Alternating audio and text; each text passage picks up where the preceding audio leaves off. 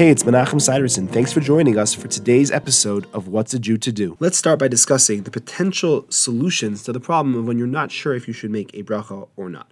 Suggestion number one ask someone to be motzi you, to make the bracha for you. So if someone else is going to be eating as well, and they definitely have to make the bracha that you're unsure if you should be making or not, you can get them to make the bracha for themselves and have you in mind as well to be motzi you. They intend to make the bracha for you, you intend to have that bracha made for you as well. And that way, whether or not you needed to make a bracha, you definitely at least have it just in case. So that's a great solution. Another solution would be that when you have a situation where you made a bracha, but you're not sure if it covered the next thing you want to eat, so make a bracha on something that was definitely not covered by your original bracha, and have in mind that that bracha will work for this thing that you're in doubt as to whether it needed a bracha or not.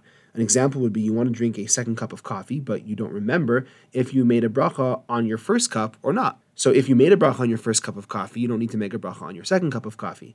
But if you didn't make a bracha on your first cup of coffee, of course you're going to need a bracha on the second cup of coffee.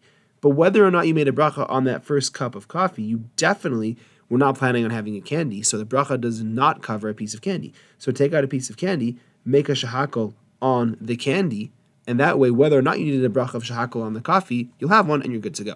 Thanks for joining me. I look forward to seeing you tomorrow.